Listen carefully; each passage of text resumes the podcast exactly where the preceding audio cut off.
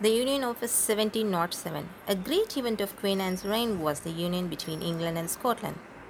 Though the two countries had one king since 1603, each country was ruled in its own way and there used to be frequent quarrels. So, with the consent of both countries, the Act of Union was passed in 1707.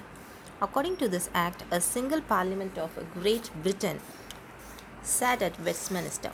Scotland was represented both in the House of Lords and in the House of Commons.